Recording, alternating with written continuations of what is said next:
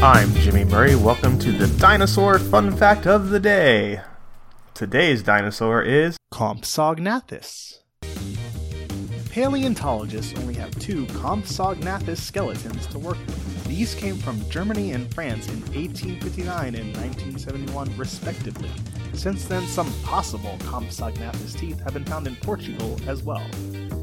This dinosaur was a consummate lizard eater, which is weird to me because aren't dinosaurs lizards? Remember those two skeletons we mentioned earlier? Both came with lizard bones preserved in their stomachs. Speaking of last meals, scientists know that a closely related dino called Sinosauropteryx also enjoyed reptilian main courses along with some fresh mammal on the side. Yum.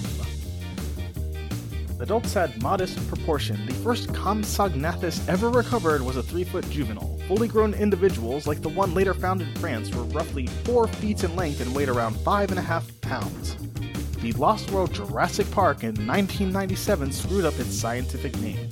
Somebody at Universal Studios forgot to do their homework. Compsognathus means elegant jaw, and so far the only recognized species is Compsognathus longipes. I thought it said longipes, but I'm glad it didn't.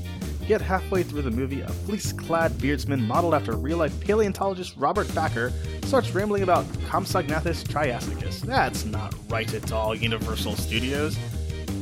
Experts used to think that it only had two fingers on each hand. The German specimen's forelimbs were imperfectly preserved. For over a century, it looked like Compsognathus was stuck flashing permanent two fingered peace signs.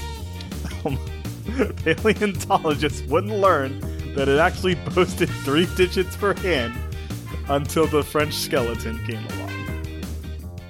Don't forget to tell your parents to send us their suggestions and yours to at the Jimmy Murray on Twitter. I'm Jimmy Murray. Thanks for listening to The Dinosaur Show on the Kid Friendly Podcast Network. Music by Kevin MacLeod, executive producer Chris Kremitzos.